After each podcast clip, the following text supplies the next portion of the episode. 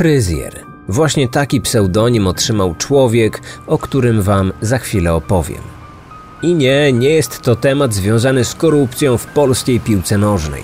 Mowa o gościu, który lubił dotykać i obcinać włosy. W ten sposób zaspokajał swoje fantazje.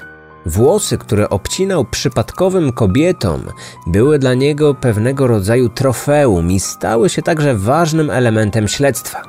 Oto historia Danila Restivo. Kryminatorium. Otwieramy akta tajemnic. Urodził się w kwietniu 1972 roku na Sycylii we Włoszech. Później jego rodzina przeniosła się do miejscowości o nazwie Potenza. Danilo Restivo, bo o nim mowa, miał zaledwie 14 lat, kiedy po raz pierwszy sprawił kłopot rodzicom. Jego ojcem był dyrektor Biblioteki Narodowej w mieście, w którym żyli, a jego matka była nauczycielką. Rodzice nastolatka zostali w 1986 roku wezwani do komisariatu policji. Ich syn został zatrzymany i oskarżony o związanie i znęcanie się nad dwójką dzieci na dziedzińcu biblioteki. Rodzicom udało się zatuszować sprawę. Wszystko załatwili między sobą. Zapłacili rodzinie gnębionych przez syna dzieci pokaźną kwotę.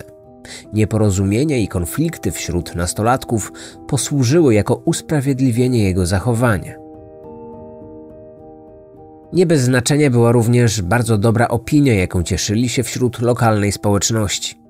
To zdarzenie, zbagatelizowane przez rodziców, było jednak pierwszym sygnałem, że ich syn przejawia skłonności, które nie należały do zachowania, które mieszczą się w kategoriach uznawanych za dopuszczalne, nawet w okresie dojrzewania i buntu nastolatków. Od najmłodszych lat lubił jazdę miejskim autobusem ale nie dla samej jazdy ani podziwiania widoków. Fascynowały go siedzące przed nim przypadkowe i nieświadome niczego dziewczyny, którym obcinał nożyczkami końcówki włosów. Kolekcjonował je jako pamiątki. Uwielbiał obcinać włosy. Nie, nie w tradycyjnym tego słowa znaczeniu. Podniecało go to. Z czasem to zachowanie przybrało formę fetyszyzmu i stąd też jego późniejszy pseudonim – fryzjer. Mimo jego dziwnych, odbiegających od normy zachowań, ani władze szkolne, ani policja, nie mówiąc o rodzicach, nie zrobiły nic, aby mu pomóc. Nie poinformowano szkolnego psychologa, nie zawiadomiono opieki społecznej. Jedyną instytucją, która stwierdziła, że chłopak ma problemy, było wojsko. Został zbadany przez lekarzy wojskowych w chwili rozpoczęcia służby. Lekarze stwierdzili, że miał dziwne podejście do sfery seksualnej. Został odrzucony. W wieku 21 lat poznał młodszą od siebie dziewczynę o imieniu Elisa. 12 września 1993 roku we Włoszech w miejscowości Potenza 16-letnia Eliza w tajemniczy sposób zaginęła umówiła się z Danilo przed kościołem po mszy. Obiecała swojej przyjaciółce, która jej towarzyszyła, że zaraz po spotkaniu z nim wróci do niej, ale nigdy nie przyszła. Policja szybko dotarła do chłopaka, który był widziany w towarzystwie zaginionej. Jednak dobrze usytuowani i wpływowi rodzice, dzięki posiadanym koneksjom, uniemożliwili bezpośrednie przesłuchanie syna. Ksiądz, który prowadził w tym dniu mszę, nie pozwolił z kolei policji na przeszukanie swojego kościoła. Pytany o znajomość z chłopakiem, stwierdził, że zna go tylko z widzenia. Zamknął kościół i pojechał na długi urlop. Prowadzący śledztwo podejrzewali, że chłopak jest odpowiedzialny za zaginięcie dziewczyny, ale byli bezsilni. Nie mogliśmy przesłuchać ani podejrzanego, ani księdza, który w dniu zaginięcia prowadził mszę. Jego kościół był zamknięty, więc nie mieliśmy możliwości, aby do niego zajrzeć. Nie znaleźliśmy też ciała zaginionej. Tak naprawdę nie dysponowaliśmy nawet dowodami, że doszło do morderstwa. Pozostało tylko jedynie uznać, że ona po prostu zaginęła. A to nie oznaczało przecież, że przytrafiło się jej coś złego. Kluczową rolę w tej sprawie odegrał ksiądz. Postać dosyć enigmatyczna i wpływowa. Aż do śmierci w 2008 roku należał do miejscowej elity, znajdował się w samym centrum lokalnej władzy. To właśnie on wszystko utrudniał. Odmawiał wstępu policji do swojej świątyni, a zarządzany przez niego kościół był jedynym w mieście, który nie bił w dzwony dla zaginionej szesnastolatki w dekadę rocznicy jej zaginięcia. Do jego wpływowych przyjaciół należeli działacze z lokalnej i krajowej polityki, w tym i byłego włoskiego premiera. Według ustaleń prywatnego detektywa badającego zaginięcie dziewczyny, ksiądz był homoseksualistą i utrzymywał relacje z niektórymi przedstawicielami miejscowej elity. Policja nie dawała jednak za wygraną i kontynuowała śledztwo. Trzy lata po zaginięciu śledczy udowodnili, że chłopak kłamał, mówiąc, że nie znał zaginionej. Za składanie fałszywych zeznań został skazany na karę 20 miesięcy pozbawienia wolności. I tutaj znowu mamy do czynienia z zastanawiającym faktem. Mimo wyroku nie został umieszczony w zakładzie karnym, a co więcej, mógł się swobodnie przemieszczać. Rodzina zaginionej kontynuowała poszukiwania we własnym zakresie. W tym czasie Danilo opuścił Włochy i przeniósł się do Wielkiej Brytanii. W 2002 roku ożenił się z kobietą poznaną przez internet. Wspólnie zamieszkali w domu położonym naprzeciwko tego, w którym mieszkała 48-letnia krawcowa, samotna matka dwójki dzieci. Pewnego dnia Danilo zjawił się u niej, prosząc o uszycie zasłon do jego salonu. Wkrótce po tej wizycie kobieta zorientowała się, że zaginął zapasowy zestaw kluczy do jej mieszkania. Kobieta wymieniła zamki. Była pewna, że klucze zwyczajnie zgubiła. 12 listopada 2002 roku odprowadziła dzieci do szkoły. Kiedy te wróciły z zajęć, od razu miały przeczucie, że w domu coś się wydarzyło. Panował w nim duży bałagan.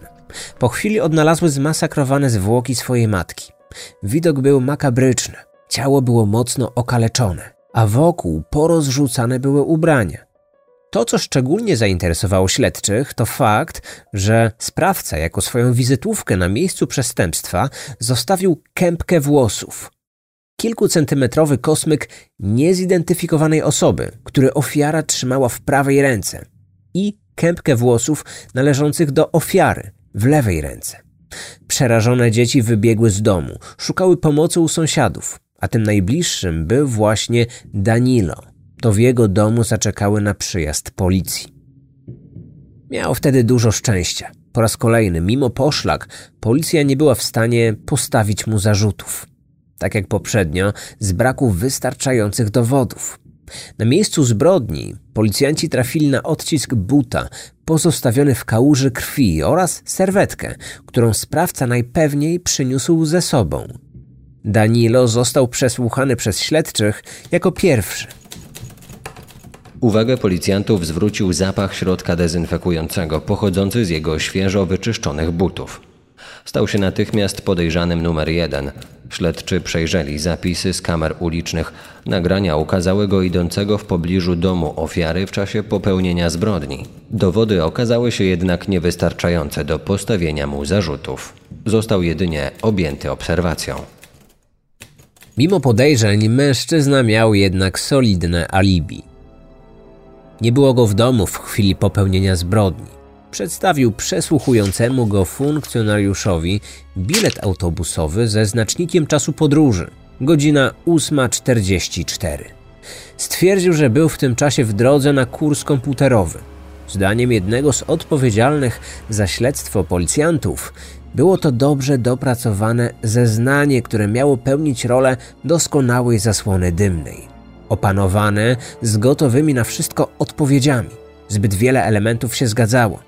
Mimo intuicji, trafnej zresztą, jak się potem okazało, przedstawione dowody były sfałszowane. Policja miała związane ręce.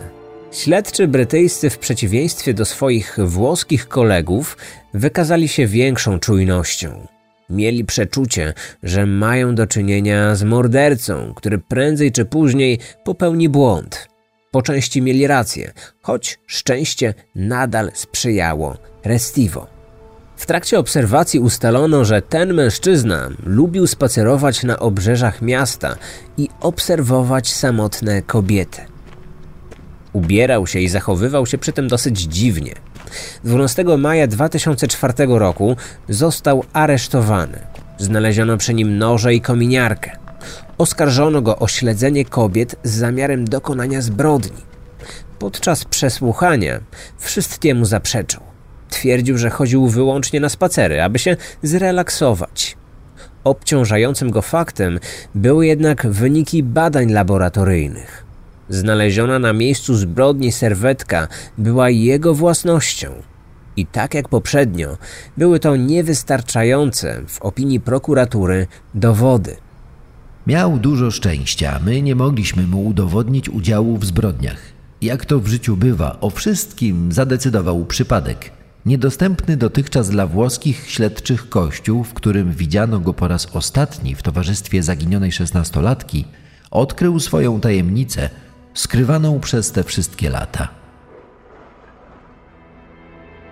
W marcu 2010 roku rozpoczął się remont kościoła. Robotnicy naprawiający dach dokonali makabrycznego odkrycia. W wieży kościoła trafili na zmumifikowane ciało. Badania wykazały, że należało do zaginionej przed laty dziewczyny, tej samej, którą widziano z Danilo. Dodatkowo znaleziono wspólne zdjęcia księdza i podejrzanego, zrobione na przyjęciu z okazji jego 18 urodzin. Fotografie stanowiły dowód na to, że obaj dobrze się znali, mimo zaprzeczeń duchownego. W wyniku śledztwa ustalono, że ksiądz pomógł ukryć zwłoki. Choć policja nie dysponowała wystarczającymi dowodami na poparcie tej tezy, podejrzewano, że oprócz księdza w ukryciu zwłok pomagali także inni członkowie kościoła. Zrobili to zapewne w celu ukrycia prawdy, chcąc chronić dobre imię kościoła. Lokalna społeczność była hermetyczna i dbała o swoją prywatność. Należeli do nich, według przypuszczeń śledczych, przedstawiciele lokalnego establishmentu, w którym rodzina chłopaka cieszyła się dużymi wpływami i uznaniem.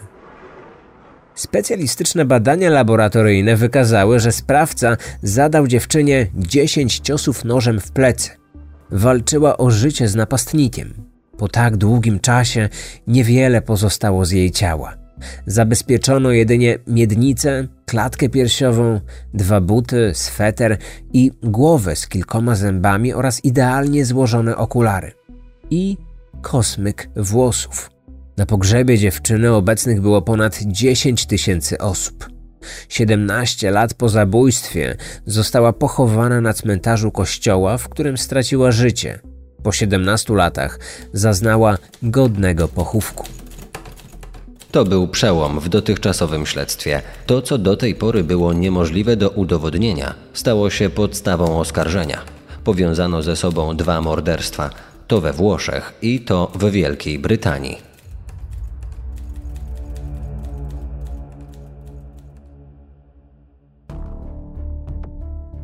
Danilo został oskarżony o zabicie obu kobiet. Przy okazji na światło dzienne wyszły nowe, obciążającego fakty. Ponad 20 kobiet z Wielkiej Brytanii i Włoch poniosło oskarżenia przeciwko niemu w związku z nękaniem w autobusach komunikacji miejskiej. Jedna z nich oświadczyła, że znalazła mm, coś białego i lepkiego w miejscu odciętych włosów. Morderca i perwersyjny dewiant. Opinia publiczna była zbulwersowana. Śledczy nie próżnowali. Badania DNA wykazały, że podejrzany był na miejscu przestępstwa. Biegli udowodnili ponadto, że obie ofiary zostały w ten sam sposób rozebrane i pozbawione życia przy użyciu tego samego rodzaju noża. Każda ze zbrodni została popełniona 12 dnia miesiąca. Każdej z ofiar zabójca włożył do dłoni kosmyk włosów. Zastanawiające jest to, że dwa miesiące przed tym, jak policja została zaalarmowana o znalezionym w kościele ciele, inny ksiądz z tego kościoła został zawiadomiony przez sprzątaczki o tym samym odkryciu. Kościół był zbyt zaniepokojony konsekwencjami dla wizerunku tej instytucji, żeby powiadomić władzę. Nie nadano biegu sprawie, nie poinformowano policji. Nie udało się jednak zataić faktów. Sprawa, która pozostawała niewyjaśniona przez prawie dwie dekady, ujrzała światło dzienne. Od tego pierwszego dnia tej sprawy, czyli od momentu zaginięcia szesnastolatki, mieliśmy do czynienia z kłamstwami i dezinformacją. Wiele osób było zamieszanych w próby zatuszowania tej zbrodni. Kościół, lokalni włodarze, a także rodzice chłopaka. Nikomu nie zależało na odkryciu prawdy. Wszyscy natomiast chcieli ją ukryć.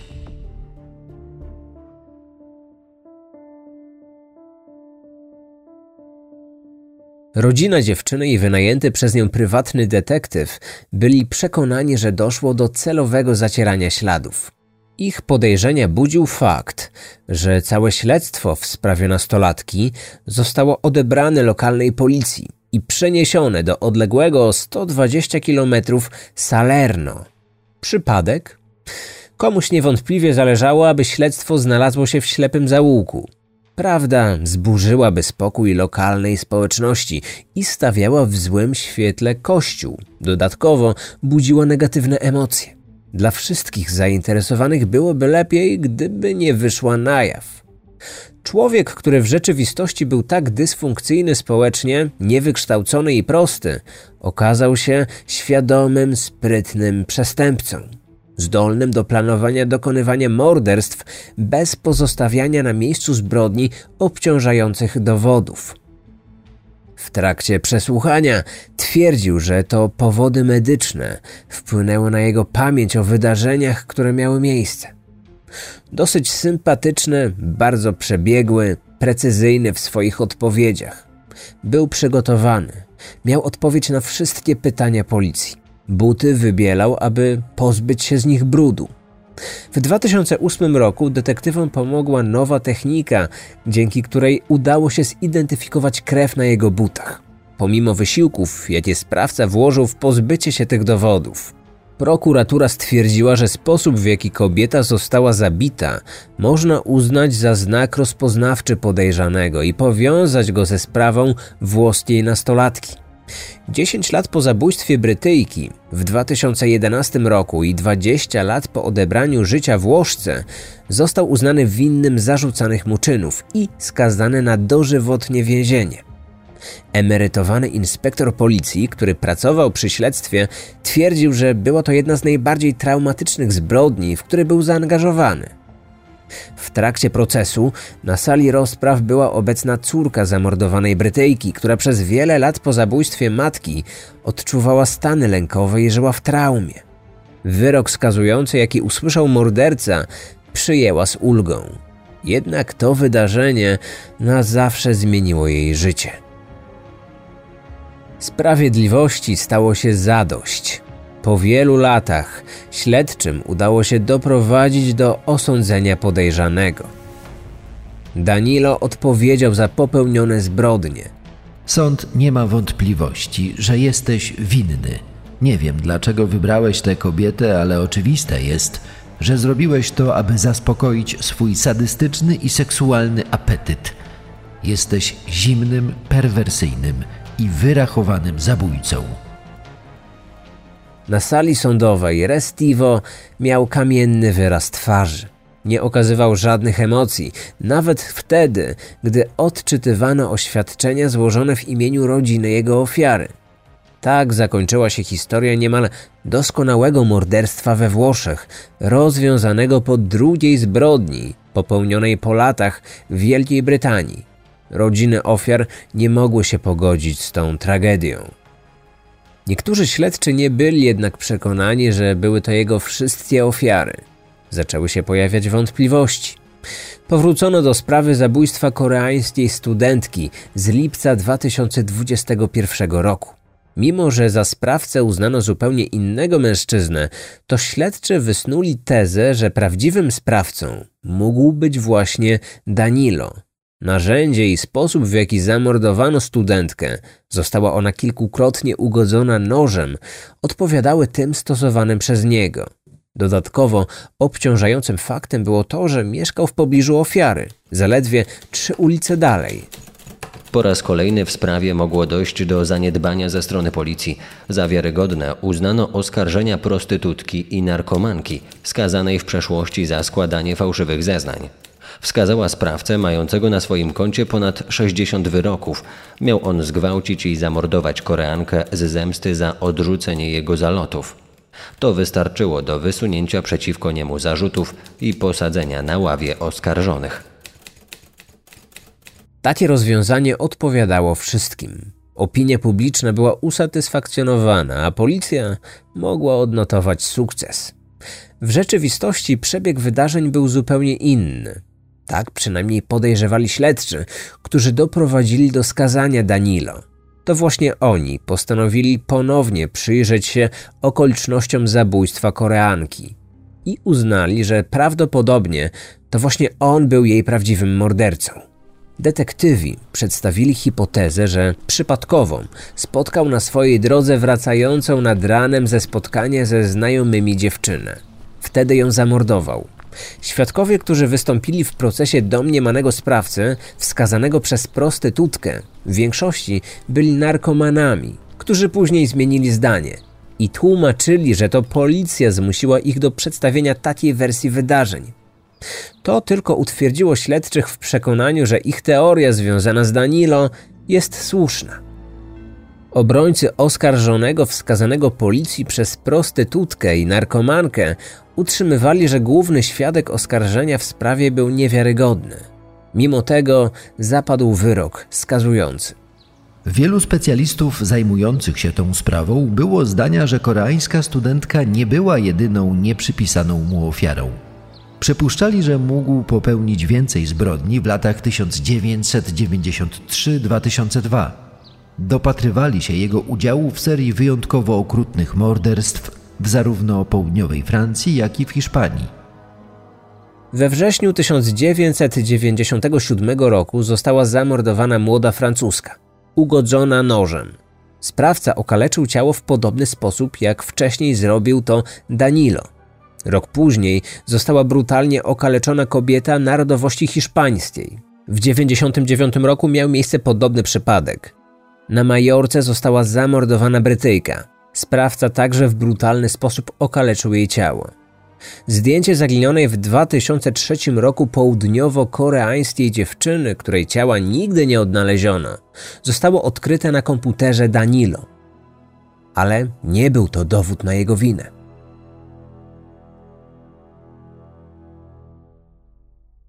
Sprawa przez lata budziła emocje i zainteresowanie w całych Włoszech. To jedna z największych tamtejszych tajemnic. Nie tylko media tak uważają. Wielu domorosłych detektywów starało się ją rozwiązać. Pojawiało się wiele nowych teorii na temat tego, co tak naprawdę mogło się wydarzyć, wzajemnie się wykluczających. Niewątpliwie o przebiegu śledztwa, przynajmniej w jego początkowym okresie, gdy prawda mogła ujrzeć światło dzienne, zdecydowały lokalne układy. Układy oparte na powiązaniach lokalnego establishmentu ze światem polityki, zarówno tej w wymiarze regionalnym, jak i krajowym. Pozycja rodziców podejrzanego, jej wpływy, układy z przedstawicielami kościoła i koneksje tych ostatnich z przedstawicielami świata polityki. Należy do tego dodać wpływy, jakie ważni przedstawiciele lokalnej społeczności posiadali w policji. Wszystko to razem miało taki, a nie inny wpływ na przebieg śledztwa. Zabójstwo szesnastolatki mogło być wyjaśnione w ciągu kilku dni. Podejrzanego widziano z dziewczyną w dniu jej zaginięcia. Byli świadkowie. Wystarczyło, aby funkcjonariusze policji przesłuchali podejrzanego. Przeszukali miejsce domniemanego morderstwa, czyli kościół. Tak się jednak nie stało. Sprawa utknęła na lata w ślepym zaułku brak dowodów i kolejna niezrozumiała rzecz. Mimo oskarżeń o składanie fałszywych zeznań, Danilo mógł się swobodnie przemieszczać, bez konieczności meldowania się na policji. Był pozostawiony sam sobie – można sądzić z dużym prawdopodobieństwem, że gdyby nie remont kościoła, to sprawa zaginięcia włoskiej szesnastolatki nigdy nie zostałaby wyjaśniona, a dokonane przez niego zabójstwo na terenie Wielkiej Brytanii zapewne nigdy nie byłoby powiązane z tym we Włoszech. Ta sprawa była niczym film sensacyjny. Okrutne morderstwo, oczywisty podejrzany i śledztwo, które z braku ewidentnych dowodów nie przestaje się przeciągać. Wszystko było przeciwko policji, która szukała upragnionego dowodu pozwalającego im aresztować sprawcę. Intuicje i poszlaki nie wystarczały.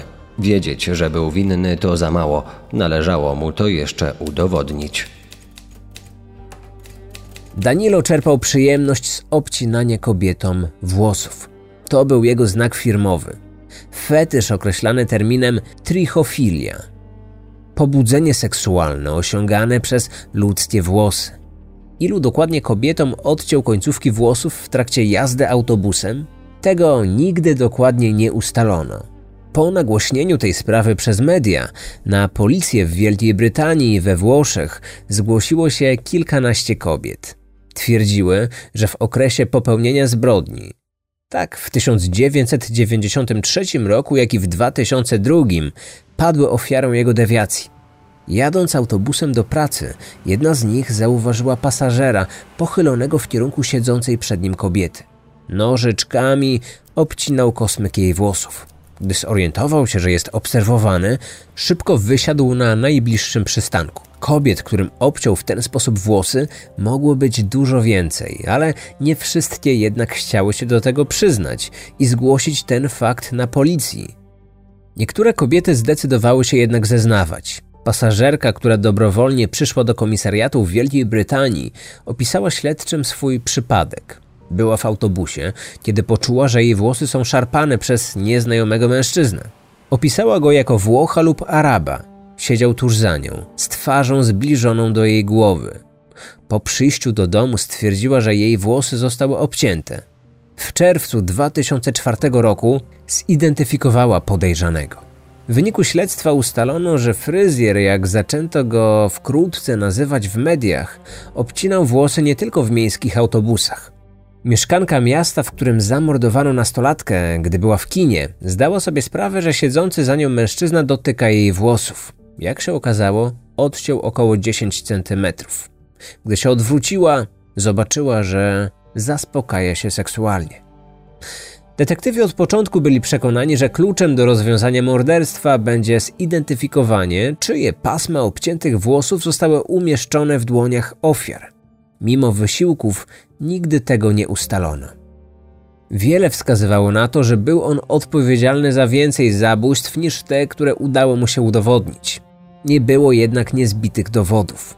Danilo uparcie jednak podtrzymywał, że jest niewinny i wielokrotnie składał wnioski o ułaskawienie, jednak bezskutecznie. W listopadzie 2012 roku sąd apelacyjny zmniejszył jego wyrok z kary dożywotniego pozbawienia wolności do 40 lat więzienia. Oznacza to, że na wolność mógłby wyjść około roku 2052. Będzie miał wtedy 80 lat, a jego rodzina wciąż nie wierzy w jego winę. Kiedy mój syn po raz pierwszy był przesłuchiwany przez policję, stwierdziłem wówczas, że jeśli kłamie, to powinien zapłacić za swój czyn. Jednak po szczerej rozmowie z nim jestem pewien, że nie miał nic wspólnego z tą sprawą. Mój syn nie może kłamać. Odcinek powstał na podstawie reportaży BBC, książek Michaela Litchfielda The Cutter i Tobiasa Jonesa Krew na ołtarzu w poszukiwaniu seryjnego mordercy. Wykorzystano także informacje z francuskich, włoskich i angielskich artykułów prasowych poświęconych sprawie fryzjera z Potence.